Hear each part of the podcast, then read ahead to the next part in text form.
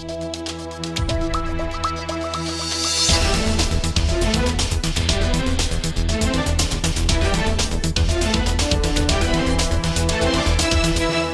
події війни говорить Стратком.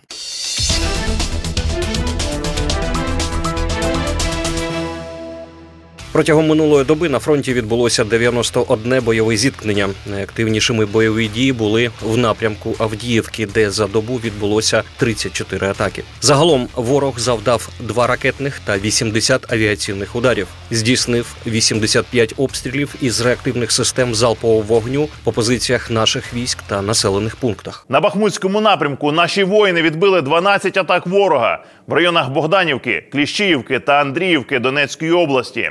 Сили оборони України продовжують штурмові дії південніше Бахмута Донецької області, завдають ворогу втрат у живій силі та техніці, закріплюються на досягнутих рубежах.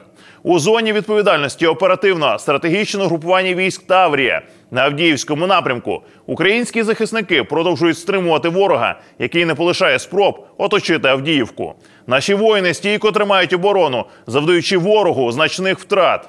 Сили оборони успішно відбили 34 атаки противника в районах східніше Новобахмутівки, Степового, Авдіївки, Сєвєрного, Тоненького, Первомайського Донецької області. Водночас на Мелітопольському напрямку Сили оборони України продовжують активними діями завдавати окупаційним російським військам втрат в живій силі та техніці, виснажують ворога вздовж всієї лінії фронту. За добу українськими оборонцями ліквідовано 1120 осіб ворога, 18 танків, 29 бойових броньованих машин, 21 артилерійську систему.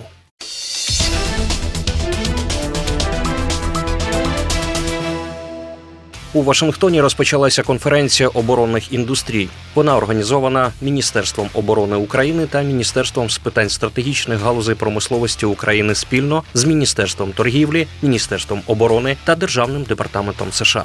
Конференція має на меті забезпечити підтримку найвищого рівня співпраці між підприємствами оборонної промисловості з України і США. У перший день конференції українська сторона підписала меморандум із Міністерством оборони США про співробітництво щодо спільного виробництва та обміну технічними даними. Документ має сприяти побудові в Україні виробничих спроможностей забезпечувати власні збройні сили необхідним озброєнням, зокрема критично необхідними боєприпасами. Україна єдина країна світу, яка б'ється у повномасштабній війні проти ворога, що має потужну індустрію. Для нас питанням виживання є створення військової індустрії, яка відповідає масштабу промислових потужностей ворога. Ми потребуємо потужної промислової коаліції, щоб об'єднати зусилля у боротьбі проти російського терору, заявив у Вашингтоні міністр оборони України Рустем Умєров. У свою чергу в повідомленні Білого Дому зауважили, що спільне виробництво торкнеться сфери систем протиповітряної оборони, ремонтно-технічного забезпечення та виробництва критичних боєприпасів.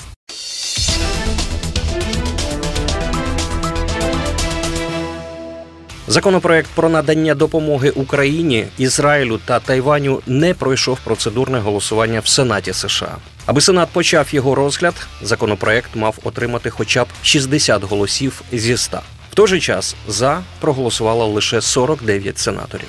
Однак невдале голосування законопроекту не говорить, що питання підтримки України закрите. Процедура передбачає внесення його на повторний розгляд найближчим часом. Відсутність позитивного рішення по законопроекту президент США Джозеф Байден назвав політичним шантажем. Про це він написав в соціальній мережі X. Республіканці погрожують припинити підтримку України, якщо їм не вдасться проштовхнути свою надзвичайно заангажовану прикордонну політику. Це політичний шантаж, справжнісінький і простий. Ставки надто високі, а наслідки надто значні для політичних ігор. Написав президент США. Варто нагадати, що прийняття цього законопроекту принесе неабияку користь не тільки Україні, для якої там зарезервовано 15 мільярдів доларів, але в першу чергу для США, оскільки в ньому передбачено більше 43 мільярдів доларів на збільшення виробничих потужностей США у сфері озброєнь і боєприпасів. Напередодні голосування в Сенаті глава Пентагону Ллойд Остін заявив: ми вже інвестували близько 27 мільярдів доларів у понад 35 штатах у контракти на виробництво критично важливих засобів для України, зокрема систем протиповітряної оборони, боєприпасів, тактичних транспортних засобів.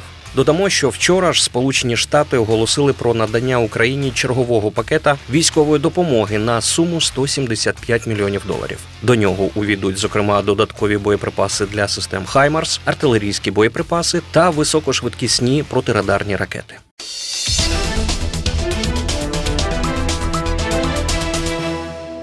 Міністр закордонних справ Великої Британії Девід Кемерон наголосив на необхідності зосередитися на війні РФ проти України, незважаючи на конфлікт на Близькому Сході. Про це він сказав в інтерв'ю національним медіа. За словами очільника британської МЗС, війна РФ проти України це цитую боротьба нашого покоління, яка загрожує безпеці на всьому континенті. Ми знаємо, що якщо не зупинити Путіна тут, він повернеться за добавкою. А в кулуарах вороги Америки радітимуть, підкреслив британський міністр.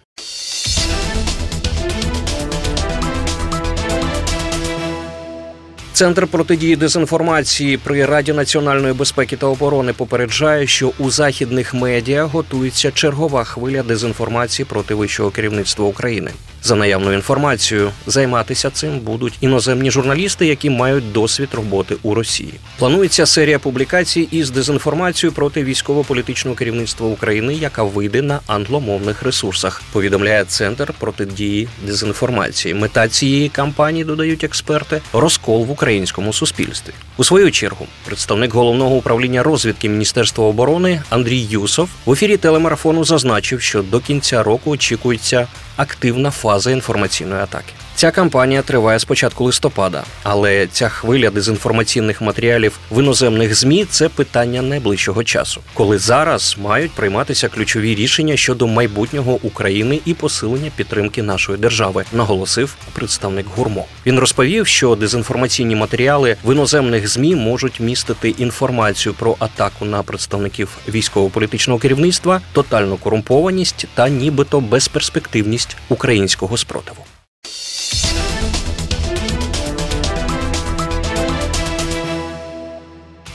Переможемо. Програма створена управлінням стратегічних комунікацій апарату головнокомандувача збройних сил України.